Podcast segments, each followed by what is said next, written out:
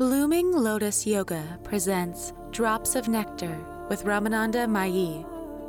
In this podcast, we share the profound wisdom of yoga, tantra, and Vedanta so that you may deepen your understanding of the Dharma and live a more fulfilling, awakened, and compassionate life.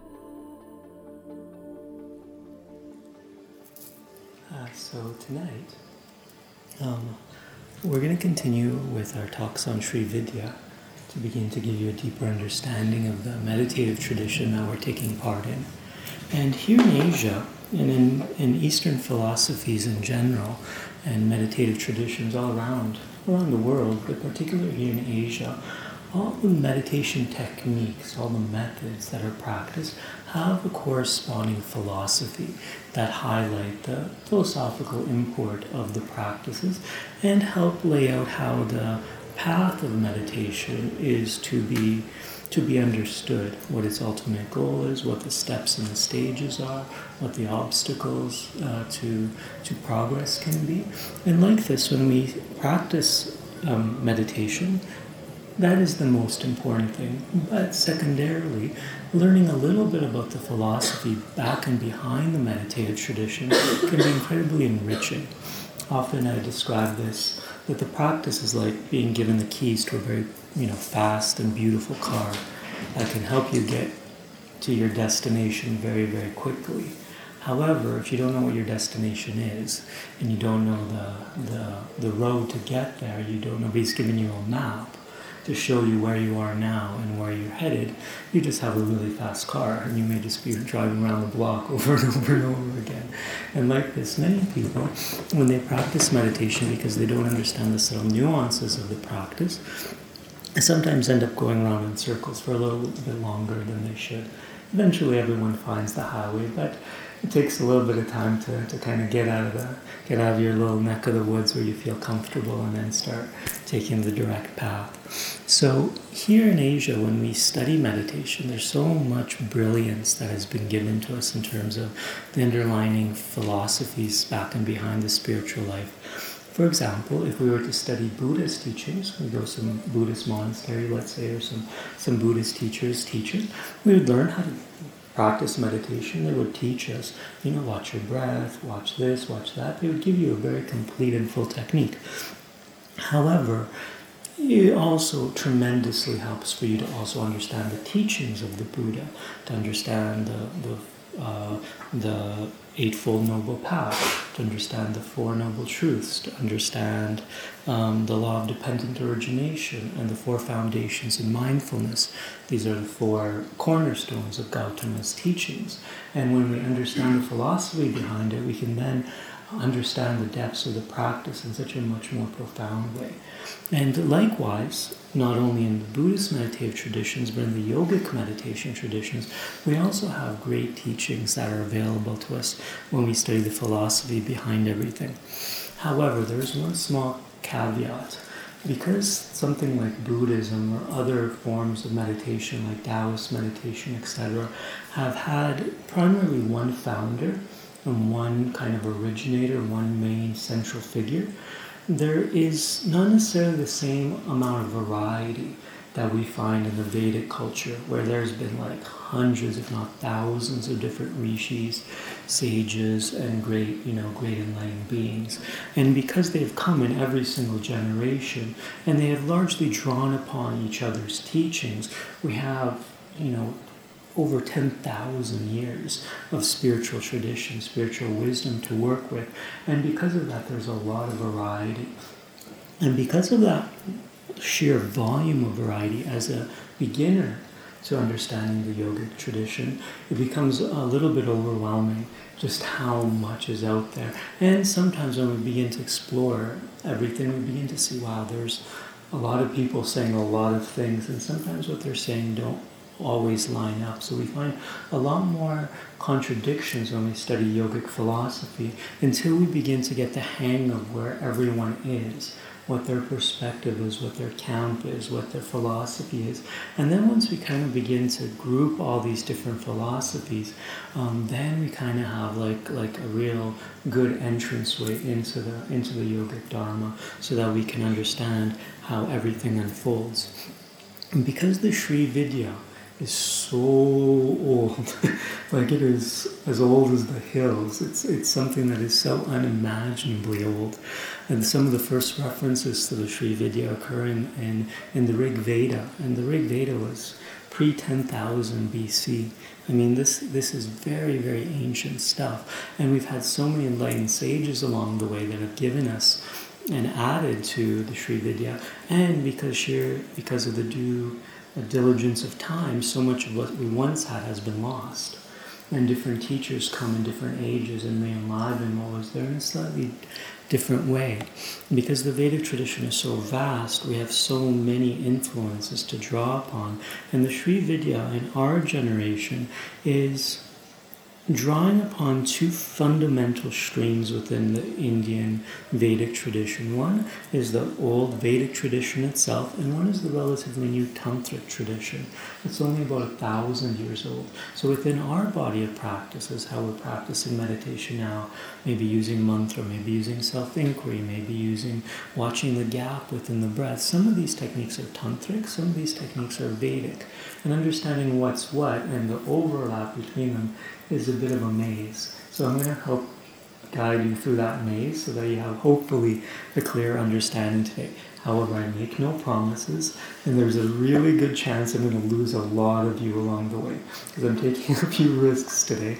I'm doing things a little bit more advanced. I know there's a lot of beginners in the room, so forgive me if I lose you. I'm going to try to make this as complete and integral as possible. And at the same time, I have people that are here for like five years, six years, and they're kind of getting bored of me talking about the same old thing. so I need to satisfy some of their, their curiosities. So let's do the best we can. Now, philosophies in, in Sanskrit are termed by the word darshana. Whenever we hear darshana, we, we kind of get an idea. We're talking about philosophy. And the Sri Vidya has three fundamental bases that we can use for our philosophical model. Whenever we need to deal with philosophy, particularly in Eastern tradition, there's always this trinity that comes into play. Each philosophy, each worldview, no matter what it is, always has to confront um, the condition of the individual. So, what's happening to me? What, what's going on to, to the individual in this life? Uh, what is the nature of phenomenon? What is the nature of the world? How does the creation work? What are the laws of creation? What is the individual's place in creation? And if we posit that there is a creation, it's also often posited that there must be some sort of creator, some being that created the world and created the individual, some source of our own existence that we need to ultimately begin to understand. So often the trinity of the individual, the world, and what people call God, or the source of creation, whatever you, some people call it the universe, as you wish. Um, it really doesn't matter what we call it, but those three things always need to be addressed the nature of the individual, the nature of the world, and the nature of God. And how these three factors correlate and what their relationship is to one another. This is the fundamental base of almost all philosophies, Eastern and Western. Now, the interesting thing is that we have three different ways of understanding this Trinity. Um, so it's like three times three, as it were. The highest level is very hard to understand, and I often talk about it as the language of sages you can't really get this view or this philosophy unless you've had really really deep meditative experiences and or are already enlightened so that this is the language enlightened buddhas talk amongst themselves when they're having conversations upon the nature of reality. Yeah this one is called ajata vada this is a technical sanskrit term. Ajata vada is a philosophy that sri vidya practitioners can adopt that is basically negating all three of these factors. In this particular methodology, there is uh, such an emphasis on cultivating an awareness of the absolute, unchanging, eternal oneness that is the source of everything. It is the source of the individual, it is the source of the world, and it's even the source of God itself, or the universe, or consciousness which created the individual and the world. There's this principle known as Brahman, which is the absolute reality. And this absolute reality is not bound by the typical um, confines of time, space, or causality, which is what we call karma. It's not bound by karma, it's not bound by space, and it's not bound by time. And because it's not within the confines of the time space continuum, within this view, there's simply no admittance, there's just no validity from this standpoint that the creation actually even exists in the way that we think a creation should exist. And by this, it's very, very difficult to describe in words, but the very idea of creation or a creation posits that once upon a time for something to be created means that at some time prior to the creation it did not exist. And therein is where we find the dilemma of how is it that this thing, which is called life, which is existence itself, never was? How is it possible for something which is eternal, which has no boundaries of time to have one time not existed and then all of a sudden come into being, come into existence, it, it negates the, the very uh, fabric of the idea that something is real or something is permanent, something is eternal. The second you try to put a point somewhere in time where this thing began, this thing we call creation began, and this is very difficult for some people to understand, but because of this idea that the eternal is transcends, the absolute transcends time and space, it could not have actually been created because there was never a time where it did not exist and not from anywhere it could have come from. Because if in this view this absolute is non dual and is complete homogeny, complete oneness, there's no other thing it could have come out of other than its own self, which is eternal. And for this reason, an idea similar to this that basically address the nature of the absolute and its transcendence of time and space, that we just say that that which is called creation is just a word. It has no fundamental meaning, it has no fundamental validity or no fundamental meaning of any kind. When, when we talk about creation, we just simply say that it is an appearance that occurs within reality. But it was an, it's an appearance that was never created, never originated. It always has been, and it always will be. There is never a time it began, and never a time where it will ever end. And this is hard for us sometimes because everywhere we look, we see life and death, things beginning, things ending. But from the absolute view, this simply cannot be the case. What we call the world is just simply consciousness, existence which is eternal and permanent and has never been born and will never die. And because of this, it is known as ajata, unborn, uncreated. So this view is radically different than most other creation theories and most other views upon reality. This is typically reserved only for the jnana non-dual approach to, of Sri Vidya. A, a step down from that, because most people have a, a, a difficult time believing that there's no such thing as a creation, where all we seem to experience is this thing called life, which is, seems to be a creation of some sort. We have another viewpoint which posits that the experiencer, the, the perceiver of the world, the individual, originated as the primary cause of the creation. In this, I, I consider this worldview like an inside out model whereby the subjective experience of the individual is what is said to give rise to, to the experience we call life. And in this view, we have a lot of motifs that discuss the mind born nature of creation, how creation is actually just a projection within consciousness being projected within your own mind. And that which you see all around you the people, the places, the events, the activity all the different experiences that happen in your life are not external to you. They're very much just a mind born creation that is born from your mind, but not your conscious mind, but the subconscious and unconscious levels of your mind, that based on the law of karma is creating or reflecting, if you like that word, the, wor- the world around you. Yeah. This is a doctrine or a worldview that posits that the individual comes before the world and that the entire world has its dependence upon the perceiver, the individual, the subjective inner experience. In this way, when we study this, these kinds of philosophies, of which there are numerous ones, what ends up happening is that the spiritual seeker is asked to reflect upon life and asked to reflect upon the three conventional states of consciousness the waking state, the dreaming state, and the deep sleep state. And you begin to analyze, you begin to reflect upon what the characteristics of each of these states are the physical, normal waking state is characterized by, by the individual, our ego structure coming into contact with all sorts of people, places, events, and all the different objects of the sensory world. We perceive them to be external to ourselves, and we're constantly reacting to them. However, when we begin to analyze the dream experience, which for the most part in Western philosophy and Western psychoanalytical uh, viewpoints is largely disregarded as anything of real validity.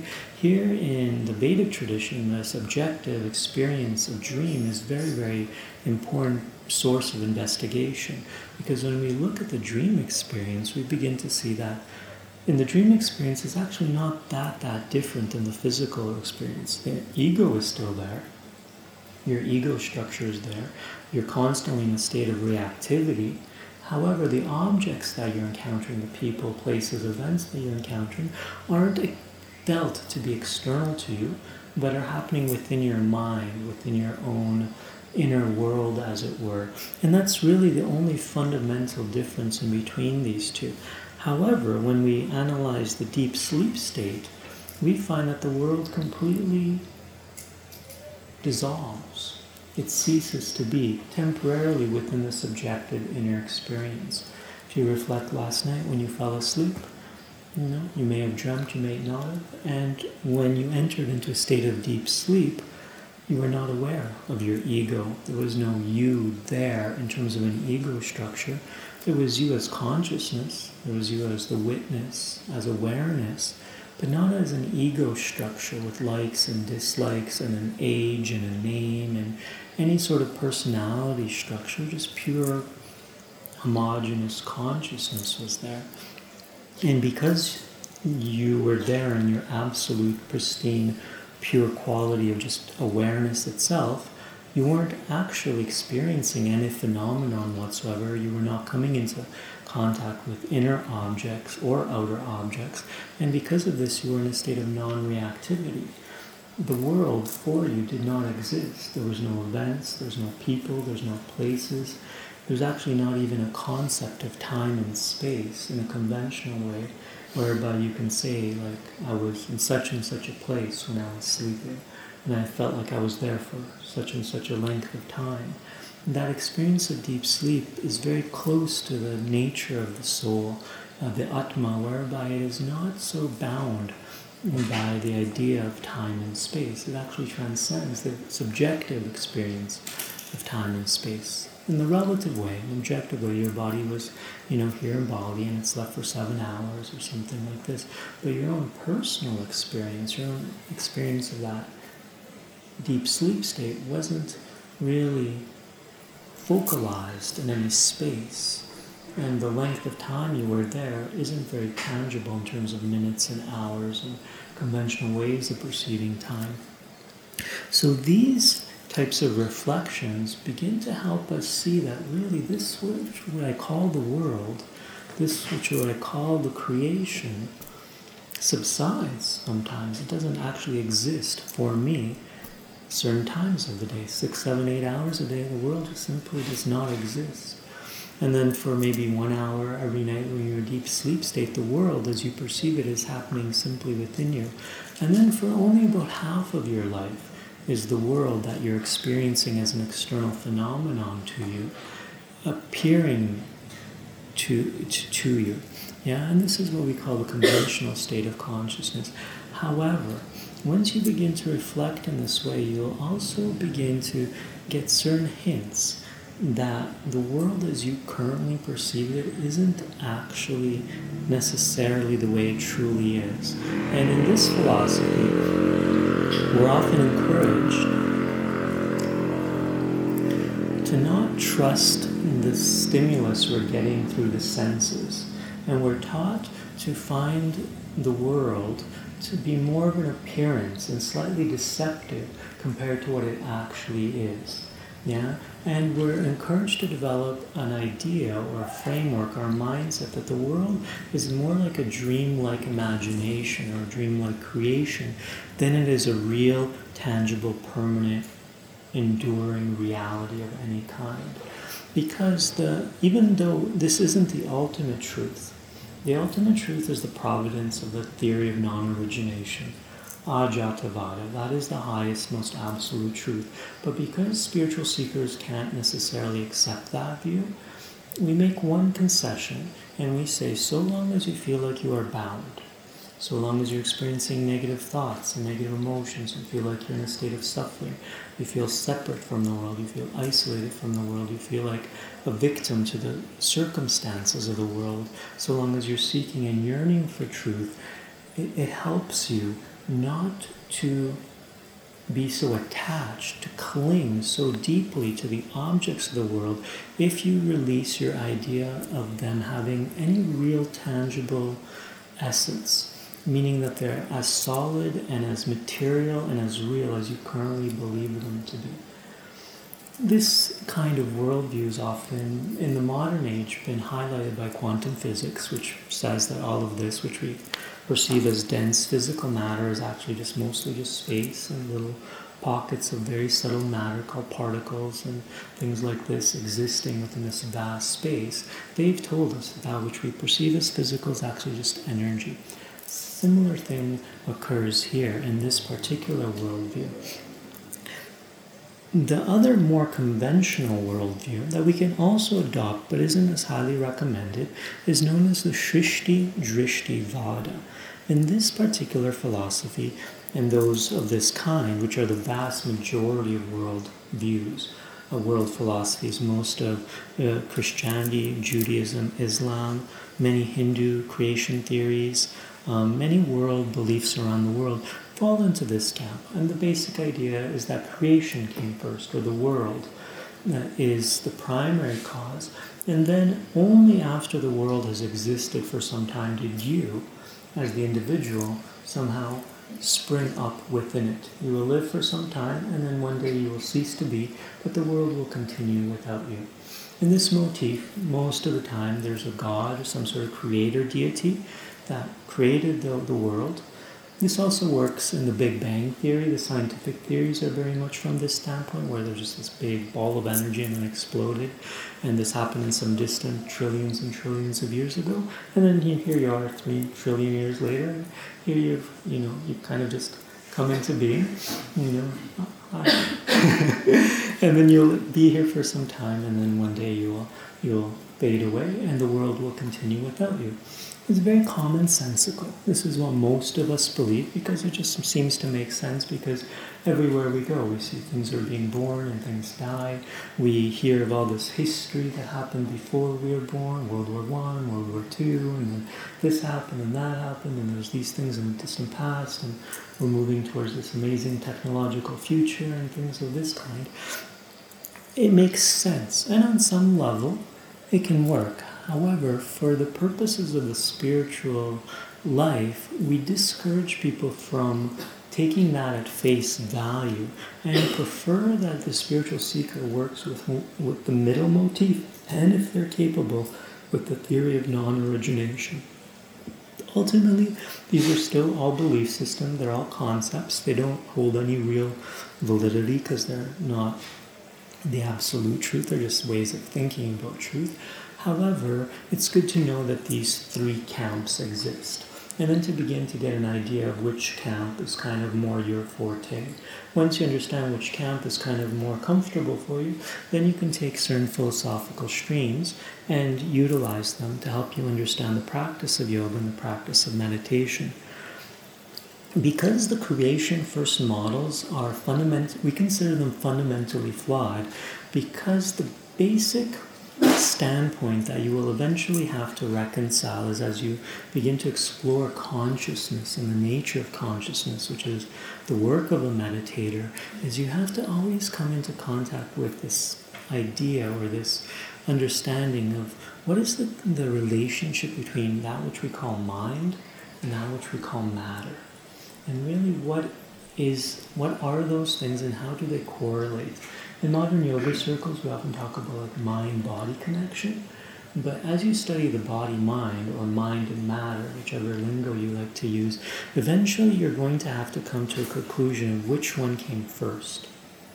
Is it the matter that supersedes mind, or is it mind that supersedes matter? In the scientific, materialistic paradigm, matter triumphs over everything.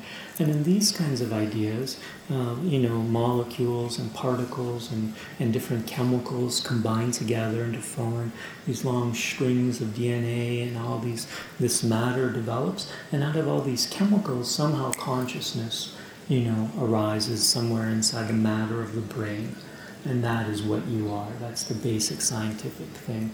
Matters always seem to be first, and out of matter originates what we call consciousness or the mind.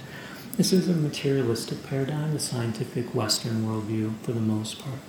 Here in Asia and many of the Eastern philosophies, it's completely reversed because there's been such an intensive investigation into the nature of consciousness for so many millennia that it has been understood that consciousness actually trumps or, or triumphs or supersedes matter.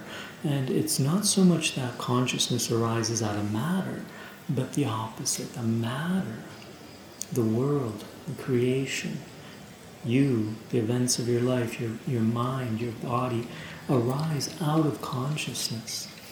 Yeah? And this entire material existence, this which we call the universe, the world, the cosmos, matter, the body, all originated out of consciousness itself. When we take that as the viewpoint and we go, okay, I feel more comfortable with that, we're in the middle camp. Yeah, because when you accept consciousness is the source of matter, then all sorts of possibilities open up for you.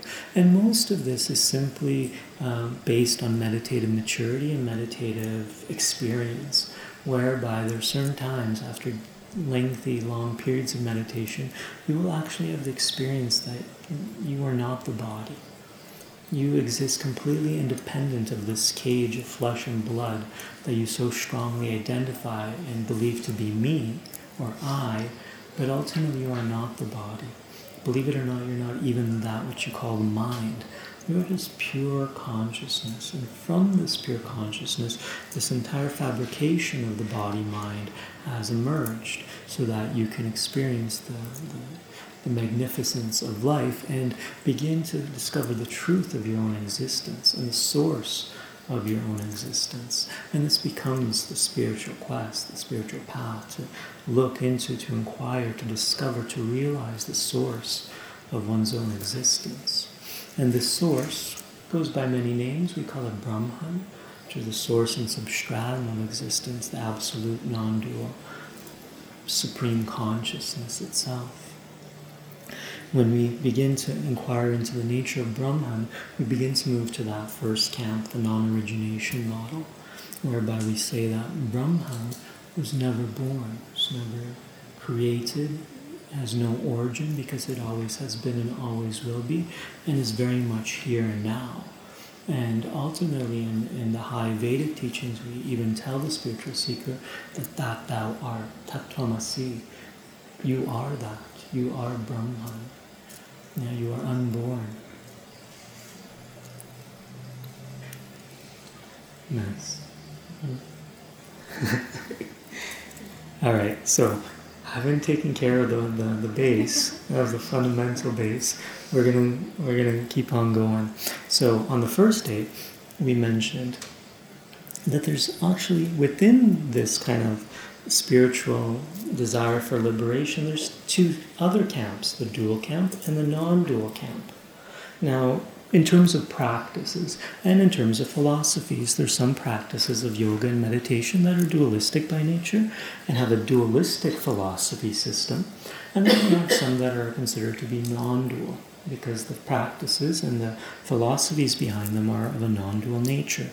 For those of us that study the four paths of yoga, we understand that some practices are devotional, some practices are meditative, and even though in the general Vedic tradition we have Bhakti Yoga or the devotional yoga and uh, Raja Yoga, within the specific Sri Vidya tradition, we have a devotional practice. Within the Sri Vidya tradition, we have a very specific meditative practice. It falls under the banner of Raja Yoga.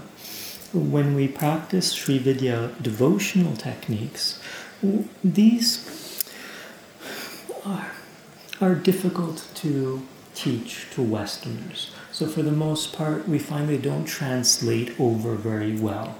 So, we typically kind of keep them at bay and we don't really discuss them because it takes a certain kind of um, inclination, a certain kind of history in your karma you need special Hindu samskaras. You need to have been born as a Hindu in previous lifetimes for devotion to deities and goddesses and gods and things like this to be natural for you. If not, it's a little bit too forced, and we, we're just a little bit more cautious about doing that because the whole devotional path requires names and forms. We need to give the Supreme Creator, create, create create the supreme deity some name, some form by which we can worship it, because that's just the basic nature of devotional practices. That implies an inherent dual- duality initially between the devotee and that which is being devoted to. In our particular camp, the object of devotion is Divine Mother. We're actually Shaktas, meaning that we worship spirit in the form of the Divine Feminine, we don't think of as God the Father so much, a little bit, but more God the Mother. This is the main paradigm. And we feel like we're just God's children, but in the sense that we're like children of a goddess. Very, very nice if you have that feeling already. If you don't have that feeling already, then uh, for those of you that are a little bit agnostic, that you're kind of on the fence, like you believe, but you don't really know what to believe, and you don't know what to call what you believe, then you can think of the Divine Mother as Mother Nature. Yeah, so Mother Nature becomes the Devi, the goddess itself. And if you just have supreme reverence for Mother Nature, uh, good enough. That can also be an excellent form of Sri Vidya devotional practice, but it's a little bit harder because then we have ceremonies and mantras, and we haven't developed ceremonies for Mother Nature in the same way as we have in, in, ancient Indian culture. So, for the most part, we don't discuss that so much, but if you like certain mantras to the goddess, and certain chants to the goddess using the power of sound, this can help you. In terms of the meditative tradition, this is what we're more all about, particularly in this meditation retreat. Practicing intense meditation, and you've learned some of the our pranayama techniques. You've you've established a firm base of of moral ethical conduct, so you're not speaking uh, ill of others. You're you're practicing nonviolence. You're living with a lot of nobility and virtue in terms of your outer lifestyle. And then secondarily, you're doing all the yogic techniques of, of self-discipline, asana, pranayama, you're doing the pratyahara techniques of yoga nidra and sense withdrawal through meditation. You're then practicing concentration on the gap in between the breath or um, or chanting mantra or self-inquiry. And these all form the base of our meditative um, practice. So this is a form of Sri Vidya that is more um, meditative, more from the self discipline school where we work with chakras, we work with Kundalini awakening, etc., etc. For those within the, the non dual kind of framework, we also have a, a wisdom based practice, a jnana yoga based practice. I've described to you this, I've described this to you, and, and if you've been here before, probably a little bit and, but I've done so in a very general way. I'd like to get a little bit more specific. For those of us practicing the devotional aspects of Sri Vidya, or like all of you now, the meditative aspect, we can use the, the creation first or the perception first philosophies as the base, the philosophical base that informs our devotional and our meditative techniques. Yeah? we can't really use the non-origination models so long as we're doing these intense acts of heroic meditation using you know the chakras and kundalini awakening etc it's better for us to use either the creation first motifs or if we accept it the perception first motifs yeah for those that are in the non-dual camp then oh for those of us that are in that camp if we're practicing the devotional or the meditative components of Sri Vidya, the exact philosophy that we use is part of the tantric system of 36 tattvas. This is, uh, this is something that is from the tantric tradition. Sri Vidya has a Veda component and a tantric component. But because we're using the chakra model and doing chakra cleansing exercises, because we're doing things like Yoga Nidra, because we're doing visualization inside of Yoga Nidra, um, because the devotional practices that we practice involve tantric mantras and tantric style of rituals, then we use a tantric system for our philosophy. That's actually the base of our philosophies are the 36 principles of Tantra. You may not have heard those. I'm going to try to describe those to you a little bit today.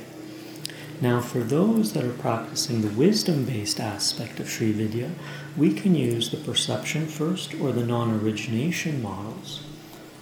Yeah. And the exact philosophical base is known as Advaita Vedanta. So this is coming from the old school Vedic tradition where within the Veda, the Jnana Yoga teachings of the Vedas are termed as Vedanta. Within Vedanta, we have a lot of sub schools of different ways of practicing Vedanta. We take what is known as the non dual Vedanta or the Advaita Vedanta as the base of our self inquiry practices. So, what you learn today in terms of meditating using the technique of self inquiry or asking the question, Who am I? It's an old Vedic technique uh, from the non dual school, the Advaita Vedanta school of the Vedas. Watching the gap in between the breaths, yes, it existed in the ancient days in the Vedas, but it's more contemporary. Uh, use has been emphasized in tantric circles.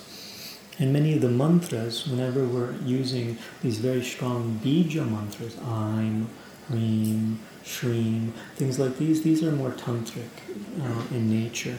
And the entire chakra model of the seven chakras and the sounds and the colors and the shapes of the of the color, things Lily's been teaching a little bit in the mornings, I believe. All of that largely comes from the tantric, the more contemporary approach. So, we as Sri Vidya practitioners, I know this is a, a big maze to waddle through, but hopefully you're kind of beginning to see it. I'm just trying to explain on a very simple level. We're either using Advaita Vedanta or we're using the Tantric system of 36 principles as our base. So, hopefully you're with me so far. All right, I may have lost some of you, but hopefully you're with me. Now, even though I would love to teach you the 36 tattvas of Tantra, our time is limited. And 36 tattvas is a lot to go through, to, go through all these different principles and all of this when I've already lost half of you is a little bit challenging. But it's important to note that the system of the tantric system of 36 tattvas is based on an older model from another sage by the name of Kapila Maharshi, who gave us a system of philosophy known as Samkhya. And within the Samkhya philosophy, we have 25 principles. What the Tantrics did is they took the old system of 25 principles known as Samkhya, and then they added 11 more things for a total of 36. I'm going to do today, and I'm not going to go through all 36 because we need the foundation of the original 25 first. And once we have those original 25, then maybe at a later time I can discuss the next 11 that comprise all 36 tattvas. The usefulness of studying Samkhya is because Samkhya is the philosophical base of Raja Yoga outside of Sri Vidya. If we study Bhagavad Gita, the teachings of Krishna, if we study Patanjali's Yoga Sutras, if we study Ayurveda, we'll see that all three of those approaches use Samkhya as the base of their particular exploration of the techniques that they advocate. So let's go through that again. Bhagavad Gita mentions Samkhya. Patanjali decided in his Yoga Sutras, decided not to develop a new system of philosophy. He used the existing model that was there before him, the system of Samkhya. And people that follow Ayurveda, natural medicine in the yogic tradition, also use Samkhya as the base of their healing modalities. And Samkhya is in the dualistic school. Yeah? The, the base is dualistic, and you can take creation first, perception first, doesn't really matter. The graduation will be towards moving towards the middle. So, having said that, and hopefully I've still got most of you, Samkhya, the philosophy of Samkhya, the first 25 of the 36 principles, was developed by a great sage known as Kapila Maharshi. Now, Kapila Maharshi is absolutely brilliant, brilliant sage. We know that Krishna referenced him in the Bhagavad Gita, and the Bhagavad Gita was composed about 3000 BC. Bhagavad Gita is about 5,000 years old. So at the time of Krishna, Krishna seeing that Samkhya philosophy was being practiced around him and decided to elaborate in the Bhagavad Gita about uh, about the Samkhya philosophy, the Samkhya theory, which means that it must have been there before Krishna. So Samkhya philosophy of Kapila is at least 5,000 years old. Much, much older. So wonder of wonders, we're going to be studying something that's like 5,000 years old plus. You know, it's amazing that whatever realization he had was able to endure the test of time, and 5,000 plus here, years later, here we are talking about it. Here we are using it as the base of our yoga practice. Almost all schools of yoga around the world use Samkhya as their base. For those of you that read Autobiography of a Yogi and you learned Kriya Yoga, that's their base. They use Samkhya Yoga as the base of their philosophy. The guru, the, the teacher of Yogananda, a great sage by the name of Yukteswar, he wrote a beautiful book called The Holy Science. First chapter, Samkhya philosophy. He describes all 25 principles in, in depth. Very worthwhile read, Holy Science, for those of you that like all this yogi stuff. Um, and by Sri Yukteswar. It gives you a very, very concise and clear understanding of, of Samkhya philosophy. Now let's begin to see what Samkhya really looks like. Samkhya. And it's 25 principles that basically outline the various principles of existence and the order of creation, how creation came into being, how it is sustained, and ultimately how it will return back to its source. In this particular model, because it's an inside out model, there's a gradual evolutionary theory that develops here. But because most of Samkhya is inside out, everything is also deeply associated with the condition of the perceiver, the yogi or the yogini. So the creation and the unfoldment of creation happens through the subtle energy body of the yogi or the yogini. Wonder wonders. You become the source of the creation, and the creation dissolves within you as, as you move towards, uh, towards enlightenment. So let's begin to have a look at how the, the system of Samkhya outlines the creation and your place within the creation.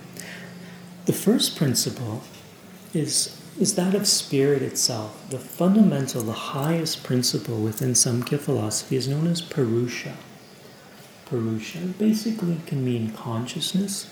Often we just translate it as spirit, that which some people consider to be God. Now, the interesting thing about Samkhya philosophy is that it has two kind of standpoints. The old Samkhya philosophy of Kapila, the really, really ancient one, was not theistic. There was never a mention of God. There was never a mention of Ishvara. Purusha, or spirit, or what some people call the self, was seen to be the ultimate principle. Only later, when Krishna began to discuss Samkhya philosophy, did he bring in a more devotional tone and a more theistic tone, whereby he, Krishna, equated Ishvara with Purusha. God and Purusha kind of began to be the same. So the interesting thing about Samkhya is whether one is theistic, they believe in God, then God can be superimposed upon Purusha. But if one does not believe in God, there's no need to invite God into these 25 principles if one doesn't choose to. So it's a very interesting, very flexible philosophy, we can say. So if somebody's a believer or a non believer, doesn't matter. Yeah? So, so this is something to take note of. The second principle is known as prakriti. It is matter. And here we have the fundamental duality of the Samkhya philosophy. We have spirit and we have matter. We have consciousness and we have cosmic energy.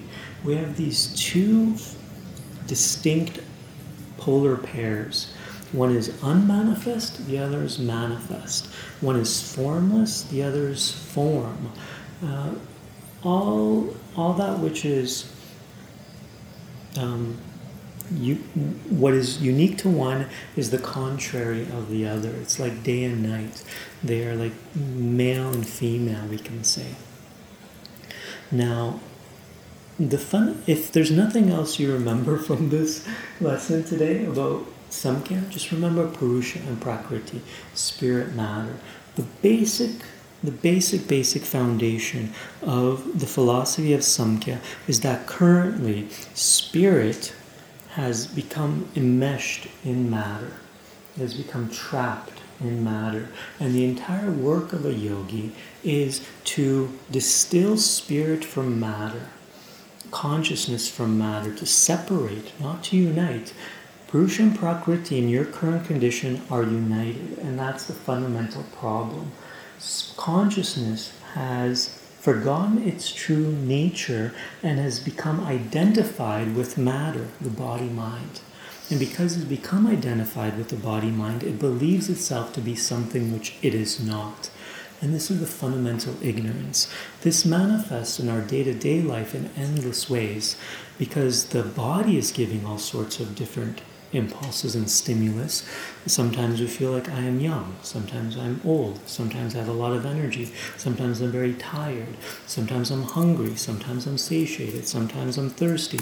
Sometimes I feel quenched. Sometimes I'm healthy. Sometimes I'm sick.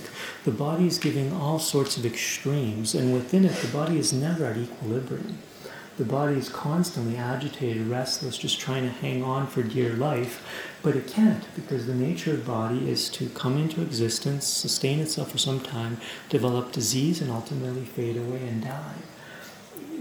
But that is not what you are or who you are by any stretch of the imagination, but you believe yourself so strongly to be the body. This is your sense I am the body. I am, I am the body. This is my only experience right now of, of this flesh and blood container, and I am this.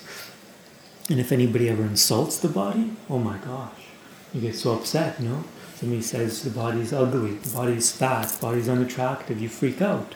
Can't handle I of course I'm not this.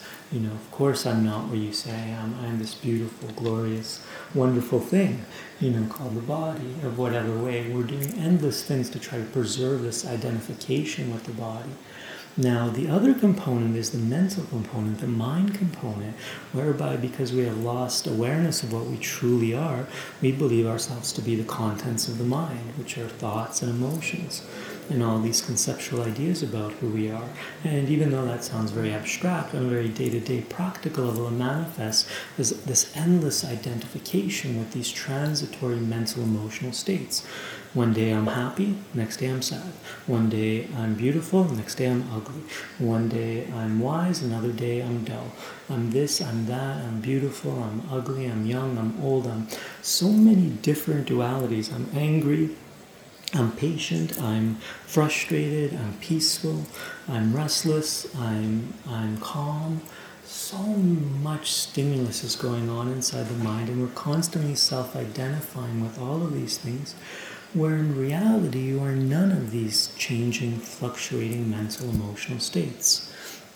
You are just pure consciousness, and upon the field of pure consciousness, this ignorance of your true nature has developed, and you believe yourself to be this limited mortal being that is going through this extreme experience of duality whereby you find no peace and you're suffering and you're struggling to find some answer to your your your quest for lasting happiness, lasting satisfaction. But wherever you go, whatever you do, you cannot find eternal peace, eternal happiness. And because you're struggling to find happiness in a permanent way, the teachings of Samkhya become very relevant for us because they are here to help us end this fascination with the body mind and help us find ways of separating the identification of consciousness with matter. That's the basic motif here.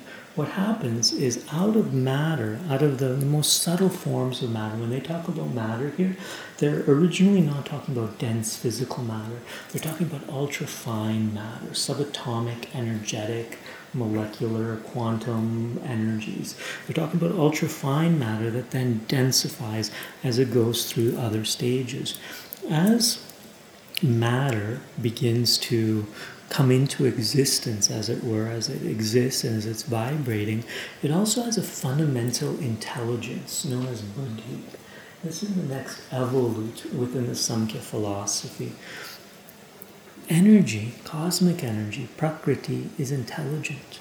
Prana, cosmic energy, which is born of prakriti, has its own innate wisdom, its own innate intelligence. This is known as the intellect, but it doesn't mean like the Western word intellect, like intellectual. It's like the higher aspects of, of the mind, the higher aspects of, of the, the capacity to know. It's more like intuitive knowing, innate knowing, rather than just like mental uh, knowing, a cognitive knowing through thinking. It's kind of like a deeper, inner, more cosmic type of intelligence that the buddhi is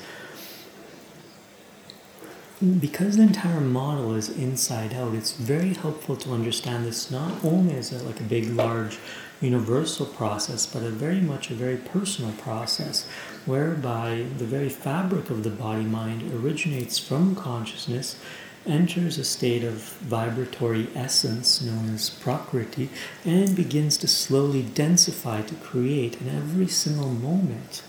Moment after moment, this creation is taking place the creation and dissolution of the cosmos is happening not as one big bang that happened trillions of years ago, but it's happening perpetually as consciousness shapes matter, as matter then uh, has its own way of organizing, of assembling in order to create all the different elements of your existence.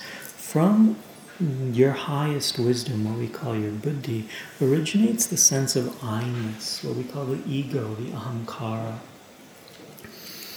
And this ego structure is the root of all evil. it's the root of all problems. It is what makes us forget our true essence, and it gives us this limited idea that I am the body and mind. And this sense of limitation, the sense of individuality, the sense of separateness and distinctness is what then shapes the rest of the body mind. From it arises what we call the mind itself and this is termed manas. And the, the manas is the thinking mind, it's the conceptual mind, it's the egoic mind. Sometimes we talk about the manas as like the lower mind, and we talk about the buddhi as like the higher mind.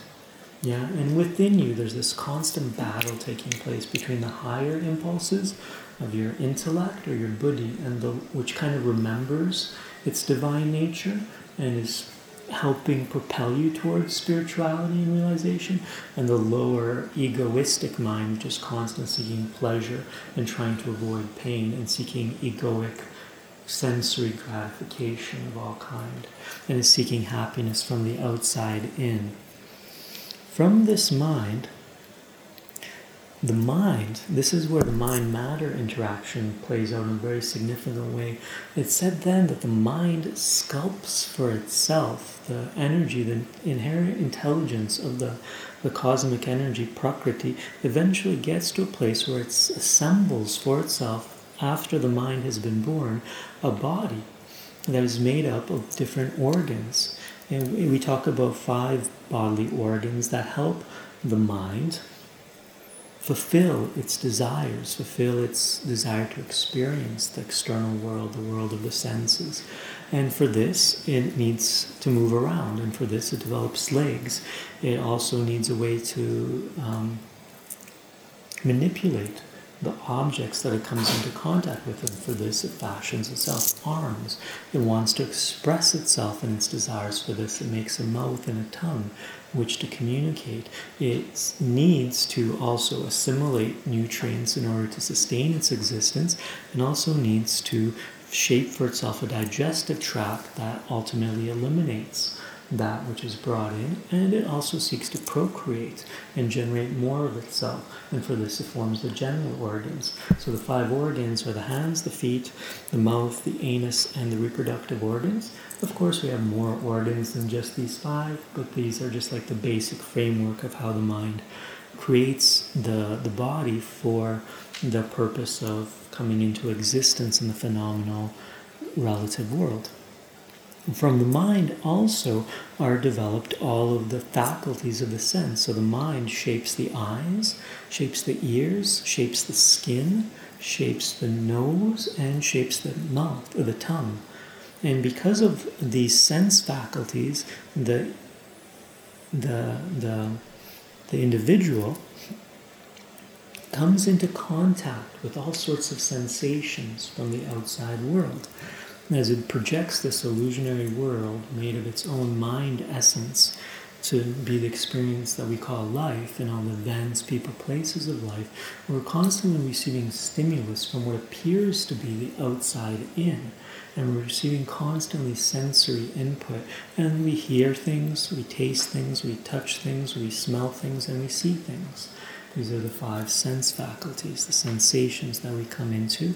And then, because we're coming into contact with the sensory phenomenon, we then give shape to all the objects of the creation, which are said to be made up of the five great elements earth, water, air, fire, and space, all suspended within space. Things that are solid are said to be earth, things that are, are liquid are said to be water, things that are gaseous, air, and things that have temperature and heat. Everything's made up of all of them but some predominance of one element will tend to, to, to outweigh the other elements, and then we come into contact with diverse phenomena. And this is the essence of the Samkhya philosophy. It's an inside out model whereby, in many ways, that which you perceive to be the external world is nothing but a reflection of your own energy, of your own desires, of your own karma, because it is this entire structure of body, mind, and what we call the inner instrument, which is composed of the factors of the mind, the ego, and the intellect, the inner instrument, antakarana, it's called, the kind of like the inner world that gives rise to, uh, to the body. Yeah. Gives rise to everything, and it's to this uh, entity that karma accumulates. Yeah, most of the problems originate from the ego structure, but they're experienced deeply through the mind because it's the mind that has all the reactivity. It's the mind that constantly is imbibed with um, qualities and the constant reactivity to pleasure and pain. And it's the mind that's generating karma through its reactivity.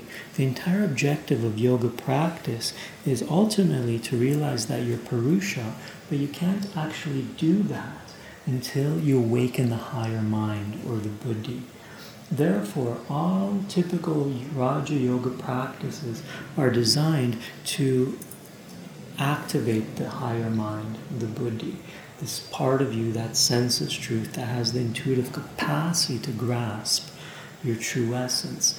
So, all of these meditation practices help us stimulate our intellect, our buddhi, which is the storehouse of the quality of discernment. The buddhi has some qualities. One of their, its main qualities is known as viveka, which means the discernment the ability to distinguish the real from the unreal, the truth from the untruth, the appearance from the reality. And right now, because the buddhi isn't fully activated inside of your organism, you're confused. And because you're confused, you suffer. The entire objective is to end the process of suffering by removing the ignorance, the confusion as to what your true nature is. And for this, yogis will do countless techniques. Many, many techniques have been developed in the Raja Yoga schools, whereby we can tame the mind, begin to work with the manas, and elevate it. And through a gradual system of purification, Again, non, it's a dualistic system. So through a gradual method of purification, what's happening here is step by step, we're going on a return journey from the elements all the way back, step by step, up kind of this rung, as it were, all the way back up to realizing our true essence as spirit embodied. Purusha itself. This archetypical journey back to our source can be paralleled to the archetypical journey through the chakras. So it is possible, it's a little bit loose, but quite close actually, to bridging the gap between the tantric theory of the chakras with Samkhya. It's actually quite easy, whereby we can create a total correlation between the principles of Samkhya with the chakra system. Spirit is all of this if we think about it in terms of the inner experience of the yogi, can be mapped out to the chakra system. And Purusha is identified as the essence of the seventh chakra. Spirit is said to reside at the crown of the head within the chakra theory. Matter or prakriti is said to be at the level of the third eye, the sixth chakra. And there's so much symbolic content there. The, the sixth chakra has for its main symbol this two petal lotus, but also which represents the number two, which is the essence of Prakriti. It's a dualistic paradigm of the cosmos, and also this triangle within it. This triangle is composed of three qualities of nature, three qualities of matter, three qualities of energy or, or prana, which are sattva, rajas, and tamas. These are the three qualities of Prakriti. It's very explicit in the Samkhya philosophy that energy or matter has positive energy, negative energy, and this neutral energy we call rajas, this dynamic energy we call rajas. Mm-hmm. Also, the Om symbol is there. Om is the mother of creation. Prakriti is, is deified oftentimes as being a feminine force, whereas Purusha is a masculine force. Prakriti is form, Purusha is formless. So by the time evolution happens through the chakra system here, as we densify into the physical body of the first chakra, we go through all these steps, all these stages. The intellect is associated, it's loose, but can easily be associated with the, le- with the level of the Shuddhi chakra, the higher intelligence that awakens the Anandamaya kosha, the bliss body, when you're in the higher states of vibration where your intellect has been fully awakened, you have access to incredible altered states of consciousness that are very, very enjoyable, full of the bliss of that reflects the bliss of Brahman.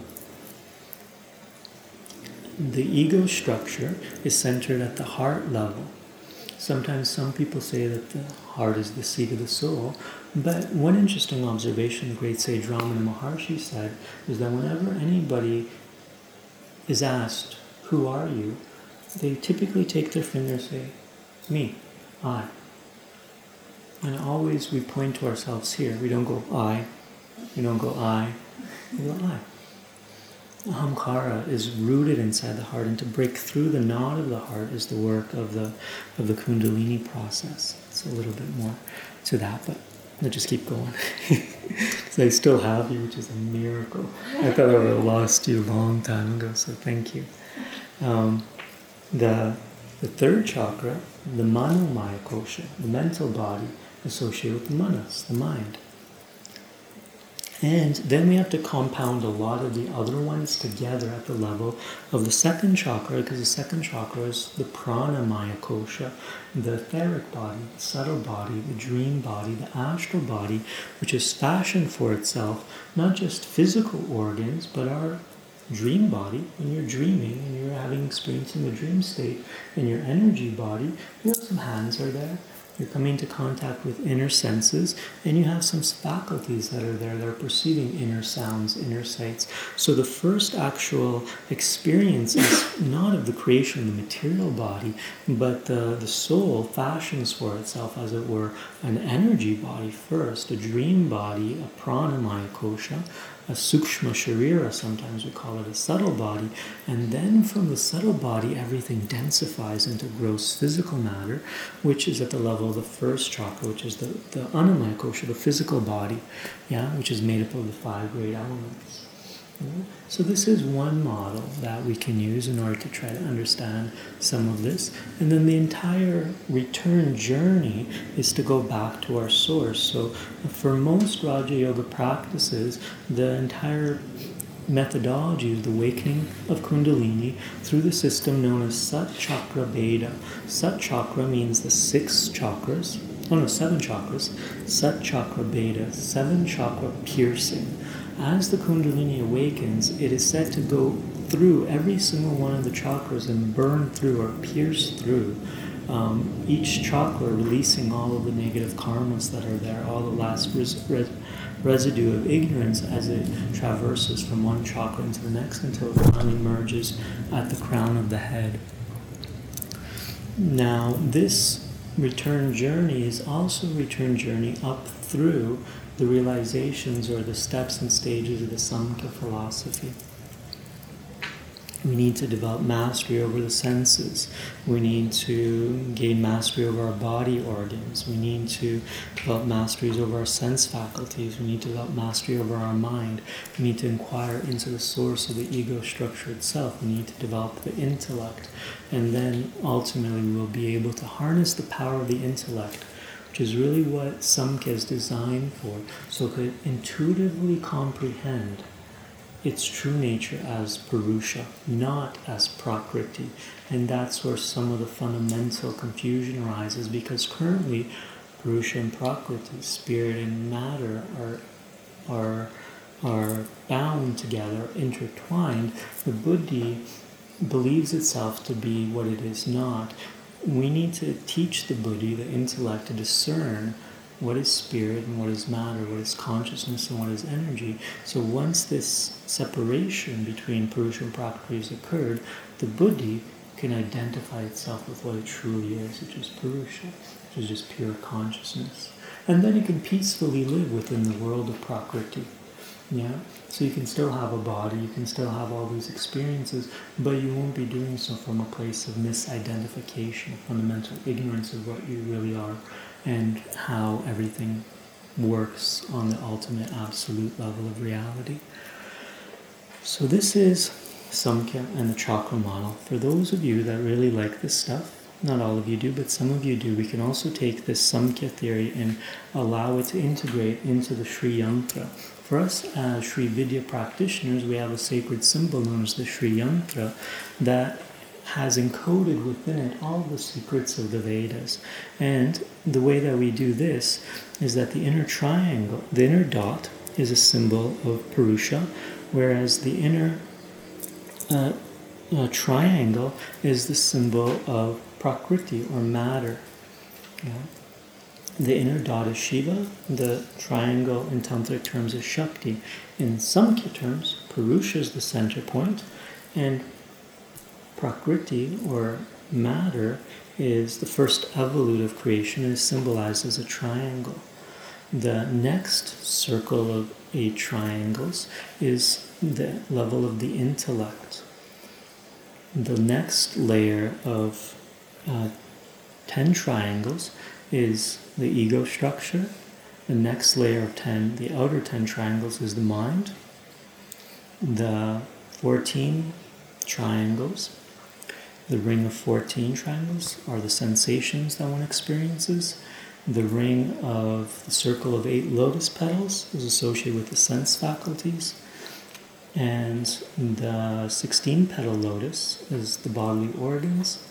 And then the circle that surrounds it is the akasha, the space, whereas the four gates of the Sri Yantra are the four elements, and together the circle and the four gates make up the five elements, the five great elements of nature. So this entire philosophy has been encoded in symbolic terms, not only in the chakra model, but also in the Sri Yantra itself. You know, it's a bit of a stretch at some places to find the exact correlations, and it's a little bit forced because, as I was trying to tell you, Samkhya isn't exactly Sri Vidya.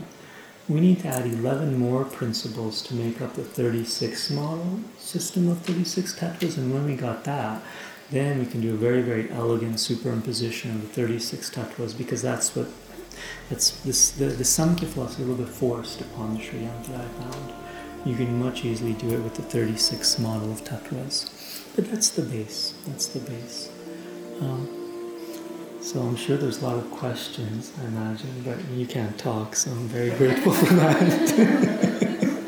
Because I'm sure our heads would be spinning with all these questions. So I'm going to close it for now. Thank you so much for listening.